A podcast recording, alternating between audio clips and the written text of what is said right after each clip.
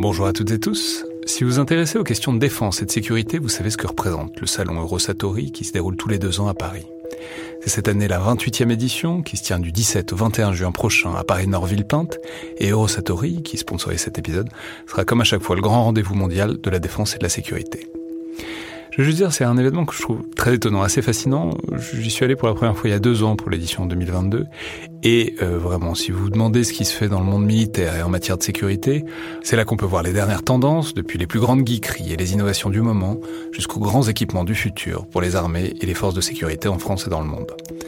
Bref, si vous intéressez de près à ce monde-là, c'est le moment de vous inscrire pour ce qui sera la plus grande édition de l'histoire du salon, avec plus de 1900 exposants et 60 000 visiteurs, vous pouvez le faire en allant sur eurosatori.com.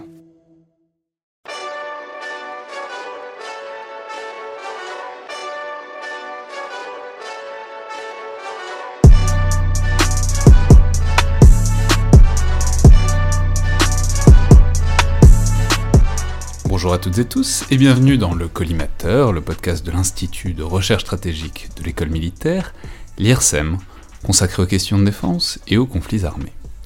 Aujourd'hui, pour ce nouvel épisode dans le viseur, donc de récits euh, d'opérations, de, de, souvenirs en tout cas de vie militaire, j'ai le plaisir de recevoir le commandant Julien, donc bonjour. Bonjour. Alors, c'est un épisode qui est aujourd'hui en partenariat avec l'école de guerre. Vous êtes cette année à l'école de guerre, mais euh, vous êtes euh, venu nous raconter un, épisode, un moment qui remonte un peu, je crois. Alors, dites-nous d'abord qu'est-ce que vous faisiez à l'époque, où est-ce que vous étiez et où est-ce que vous avez été envoyé? Oui, ben, j'ai proposé aujourd'hui de partager euh, une expérience de commandement euh, particulière que j'ai vécue euh, en 2016, donc il y a 5 ans maintenant. J'étais au 6e régiment du génie, j'étais commandant, d'unité, donc je commandais une compagnie du génie de 120, 120 sapeurs de marine. Et donc on a été projeté de janvier à mai 2016, oui de janvier à mai 2016 en Guyane dans le cadre de, de l'opération Harpie. Alors l'opération Harpie, on peut rappeler, c'est des opérations, bon, alors c'est toujours un peu particulier parce que c'est l'armée sur le territoire national, mais c'est quand même des opérations militaires dans la forêt contre leur paillage clandestin. Jean Michelin était venu nous raconter un, souvenir d'Harpie déjà. Mais alors expliquez-nous, c'est peut-être aussi l'occasion de préciser un peu ce que fait le génie, ce que font les, sapeurs. Euh, voilà une, une unité quoi de sapeurs en, Guyane, dans la forêt, ça fait quoi? Euh, ça remplit déjà toutes les missions, euh, ce qu'on appelle le socle commun, les missions pro-terre, euh, que remplissent toutes les unités de, de l'armée de terre, donc à savoir de, de faire des, des, patrouilles. Donc il faut savoir que c'est une mission qui est euh, interministérielle, donc on est dans le cadre d'une réquisition et on travaille avec des gendarmes, et donc on remplit toutes ces missions de patrouille, de renseignement sur les sites d'orpaillage. Et les sapeurs apportent, en plus de ces capacités communes à toutes les unités de l'armée de terre, apporte des savoir-faire particuliers, euh, que ce soit en termes de fouilles, notamment euh, quand on arrive sur les, sites d'orpaillage, une capacité à, fouiller euh, les, sites d'orpaillage, une capacité aussi explosive pour les destructions de puits. Euh, puisque l'orpaillage euh, peut aussi se faire par des puits, et donc l'un des procédés opérationnels utilisés, c'est la destruction des puits. Donc c'est vous prenez votre part aux patrouilles euh, habituelles, l'arme à la main, et en plus, bon, il y a tout un... On amène toutes nos compétences, voilà, et qui peuvent être aussi des compétences fluviales, puisqu'on fait des barrages euh, fluviaux. Le plus important, euh, alors, qui, à l'époque, hein, euh, qui était un barrage d'une soixantaine de mètres de long. Donc il faut, il faut vraiment avoir des savoir-faire très particuliers pour mettre en œuvre ce, ce genre de, de, dispositif. Donc les sapeurs amènent cette, cette compétence et cette expertise. D'accord, et alors le jour, le moment, euh, l'épisode que vous allez nous raconter, déjà, euh, peut-être pour placer le, tableau en quelque sorte, ça faisait longtemps que vous étiez là Alors, euh, nous on est arrivé donc en janvier, fin janvier. Vous restez combien de temps déjà C'est des, des, mandats de 4 mois. Voilà, c'est des missions de 4 mois.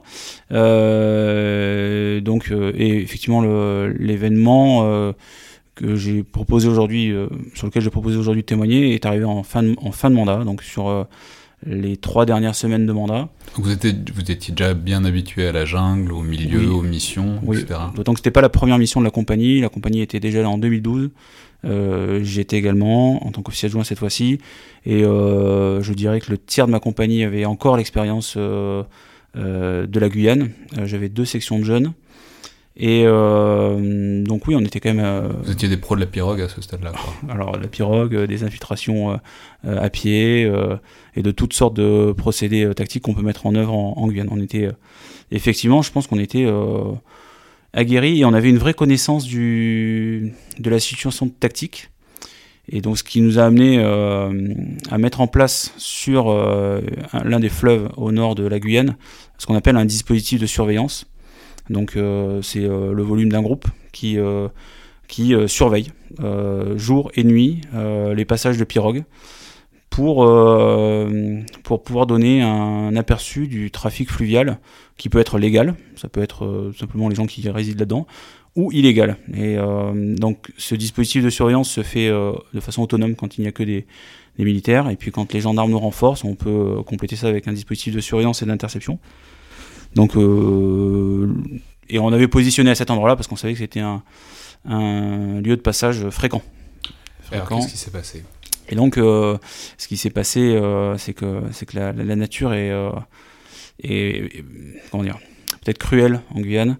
Et donc, on a eu un au moment où le, le groupe était stationné, les conditions météo étaient assez dégradées. Et euh, il y a quoi dégradé Dégradé, euh, c'était qu'il pleuvait et qu'il y avait euh, qu'il y avait du vent. Et il y a donc un, arbre s'est abattu sur sur le groupe qui était stationné en point fixe en surveillance. Ça avait quoi? Ils avaient une petite casemate, une petite redoute? Non, non, ils étaient vraiment, ils avaient juste leur bâche au-dessus d'eux pour protéger de la pluie et pouvoir observer. Et l'arbre, l'arbre est tombé donc sur le sur le groupe. donc c'était en fin d'après-midi. Et donc euh, là-dessus, il a fallu, euh, il y a eu euh, trois, trois de mes sapeurs qui ont été gravement blessés, dont un qui décédera en fait six jours plus tard. Donc en fait, donc c'est le, enfin, ouais, enfin c'est le coup de pas de bol. Exactement. Enfin, il y a, pas grand chose à faire pour. On est face aux éléments. il faut voir que dans les semaines précédentes, on, s'était engagé de façon très forte hein, dans ce milieu guyanais. On en connaissait tous les périls. Et on est formé là-dessus. Vraiment, quand on arrive au 9e RIMA, qu'on fait les, premiers stages de préparation, on est formé à tous les risques de la nature. Euh, et on est aussi formé au risque de l'engagement qu'on peut avoir euh, face aux garimperos, hein, qui sont nos adversaires. Il ne faut pas oublier que les garimperos peuvent être armés. Donc on, a eu, euh, on avait eu des, des, missions plus qu'engageantes pour mes sapeurs, avec des échanges de coups de feu qui, même si c'était sporadique et lointain, euh, témoigner d'un réel engagement. Et, euh, et là, finalement, c'est la, la, nature qui est venue nous arracher euh, l'un de nos frères d'armes. et donc. Oui, c'est ça.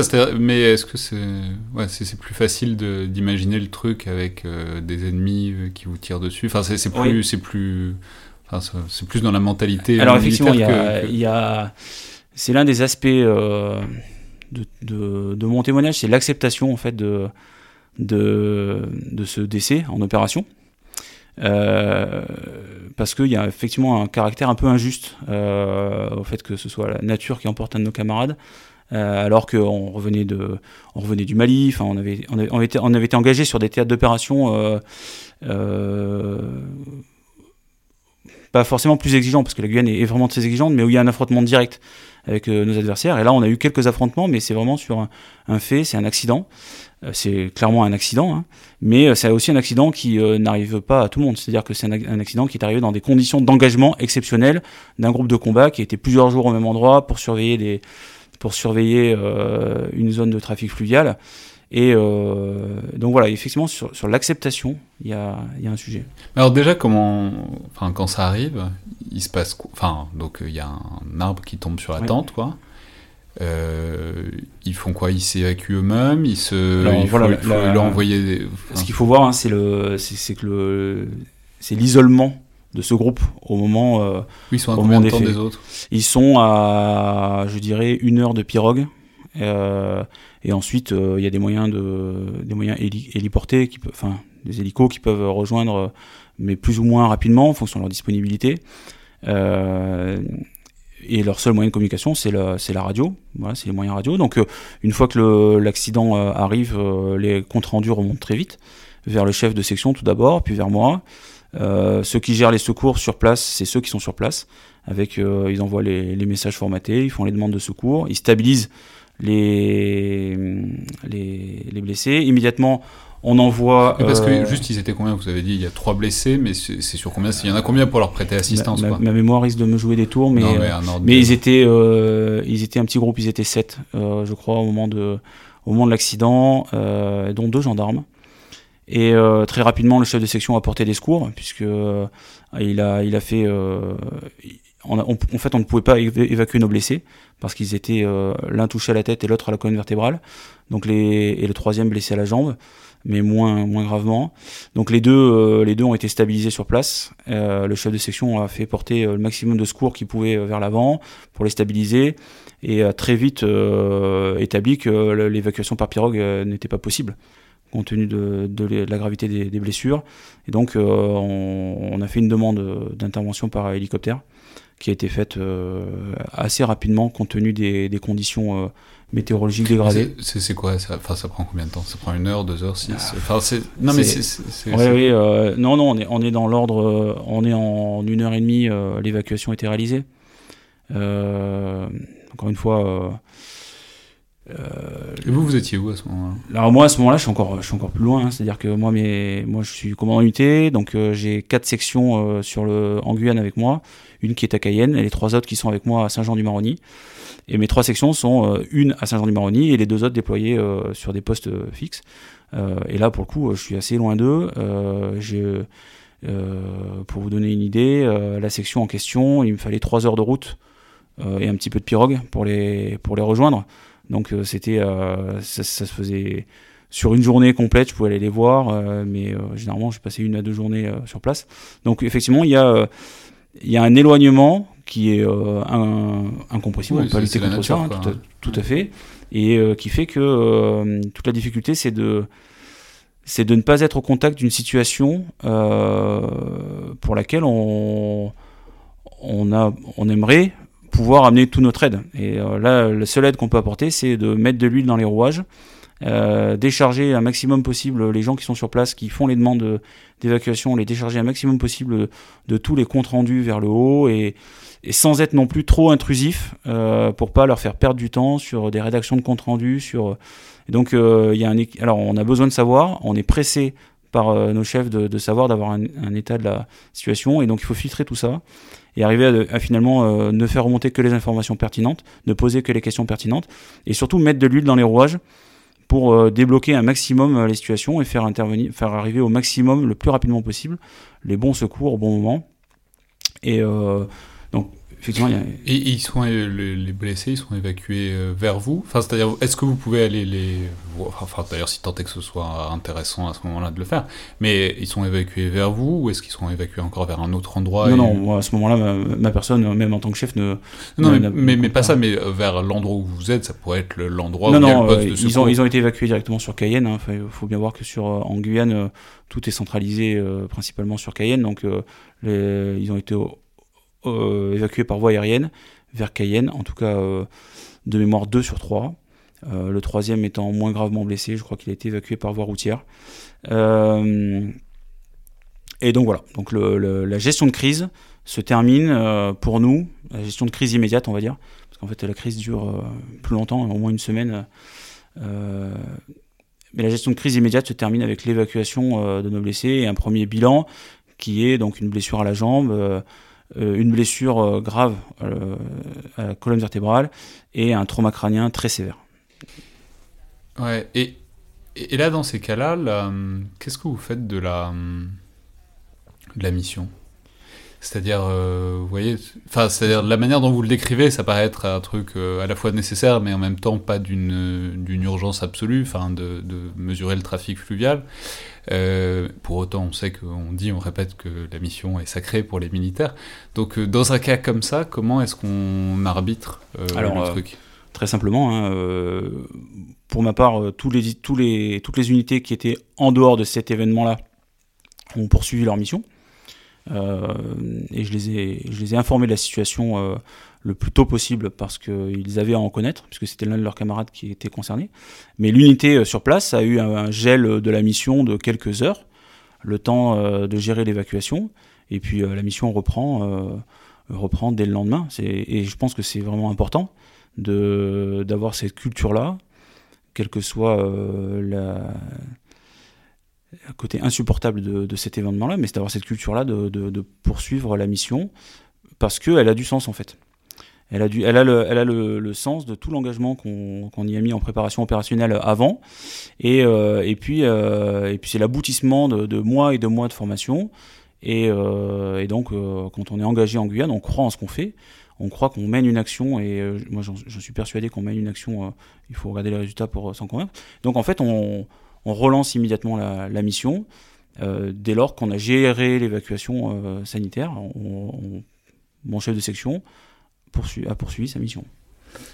Ouais, et euh, ensuite, euh, donc, donc vous gérez l'évacuation. Par exemple, là, sept personnes, il y en a trois qui sont blessés. Les quatre autres, on en fait quoi? C'est-à-dire, est-ce qu'on considère qu'ils sont blessés, euh, par exemple, psychologiquement? Parce que bah, c'est pas rien de se, de se, prendre un arbre sur la tente, littéralement. Ou est-ce qu'on considère que bon, ils, sont, ils sont aptes quand même, puisqu'ils sont pas blessés? Il y a évidemment une prise en compte euh, psychologique. Euh, et je dirais que c'est euh, c'est euh, le, point de vigilance du, commandement pour le coup euh, dans les en fait on est déchargé très rapidement de la des blessures de, des, blessures de nos soldats. C'est à dire qu'on n'a plus la main là-dessus. Euh, c'est dans les mains des chirurgiens c'est dans les mains de, gens qui, qui, essayent de faire des miracles pour, leur sauver la vie. Et nous en fait notre préoccupation à ce moment-là c'est de s'assurer que l'unité qui a été touchée soit en capacité de notamment psychologique, de poursuivre sa mission. Et donc effectivement, il y a des décisions qui ont été prises, euh, des gens qui étaient très proches euh, de, nos camarades blessés, euh, qui ont été sortis de la mission temporairement pour se reposer, pour évacuer. on a eu la chance d'être particulièrement bien soutenu par le, le 9e régiment d'infanterie de marine. on a eu une, une aumônier catholique qui est venue sur place euh, le lendemain, qui était présente. Le chef de corps était présent le lendemain. Bon, évidemment, j'étais présent le lendemain aussi auprès de mes hommes euh, pour. Euh, c'est important l'aumônier? Alors ça a été important évidemment. Alors ça a été important à plusieurs titres. C'est-à-dire, est-ce que c'est important pour les catholiques ou est-ce que c'est une fonction plus large au sein d'une troupe? Pour cet exemple-là, ça a été important le côté catholique parce que il s'avère que notre camarade était issu de, la communauté tahitienne et donc euh, vraiment l'aspect spirituel et religieux est important. Et pour ses camarades, euh, il était fondamental qu'il y ait, euh, un aspect, un aspect de soutien et de l'aumônier catholique dans cette situation-là. Donc ça a été fondamental. Et pour d'autres aussi également. et j'ai eu également, mais alors dans d'autres cas, pu constater que même en dehors d'un cadre religieux, l'aumônier catholique avait, avait une part à prendre auprès des unités oui, c'est-à-dire c'est bien qu'il y ait quelqu'un qui soit là pour s'occuper de. Oui, puis pas envie de dire des âmes, mais pour s'occuper en tout cas. Effectivement, on a quelqu'un qui est en dehors de la chaîne de commandement, euh, qui, est, euh, qui, est, qui a une vraie qualité d'écoute et, euh, et qui peut sur des problèmes, euh, mais parfois très quotidiens, amener un avis. Euh, donc, moi, j'ai découvert, en tout cas pendant cette, cette mission-là, le, alors c'est peut-être lié à la qualité de la personne, mais j'ai découvert pendant cette mission-là le, la vraie plus-value et euh, pendant ce fait-là, plus particulièrement, euh, le soutien, euh, le soutien. Mais après, sans focaliser sur ce soutien-là, j'ai évidemment été soutenu par mes chefs, le chef de corps du, du, 9e, du 9e régiment d'infanterie de marine, et mon chef de corps qui était en France au 6e régiment du génie. voilà, c'est-à-dire qu'à tout moment, on avait, on avait vraiment voilà, une, un vrai soutien. Et, et pareil, de la même façon que moi, je souhaitais décharger mon chef de section de choses euh, euh, pas importantes pour lui, et eh bien moi j'ai aussi été déchargé de choses, euh, de tâches pas importantes, et qui ont été faites par mon régiment par exemple. Donc c'est très bien. Mais alors, vu la nature de l'incident, de l'accident, quoi, de, de, ce qui s'est passé, comment ça se passe Je veux dire, on sait que une grande partie du boulot des militaires, c'est de débriefer, analyser, apprendre, accumuler de l'expérience, etc.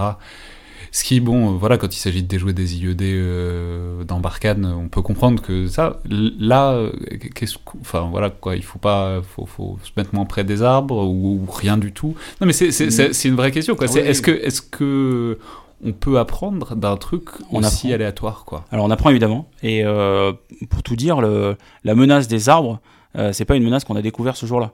C'est-à-dire que quand on fait le, ce qu'on appelle les, les stages prémiforts en début de mandat en Guyane, stage de, préparation aux missions en forêt, c'est une petite semaine pendant laquelle on est formé à la forêt. Et pendant cette mission, pendant ce stage de formation, on nous dit très clairement que ce risque existe. Et quand on s'installe sur une zone, l'une des premières choses qu'on fait, c'est d'inspecter qu'il n'y ait pas d'arbres qui menacent de, de tomber. Euh... Mais j'essaye de. Est-ce que ça peut être ce genre d'inspection dans la forêt Enfin, quoi, vous tapez sur les arbres pour vérifier qu'ils sont non, solides? non, mais, déjà, non, mais à quoi ça ressemble Visuellement, on, on, voit très bien si des arbres sont déjà en train de tomber. Mais après, euh, il y a des choses qu'on ne voit pas non plus. Et là, en l'occurrence, euh, le groupe euh, qui, a su, qui, qui, a subi cet accident-là n'était pas le premier à s'installer à cet endroit-là.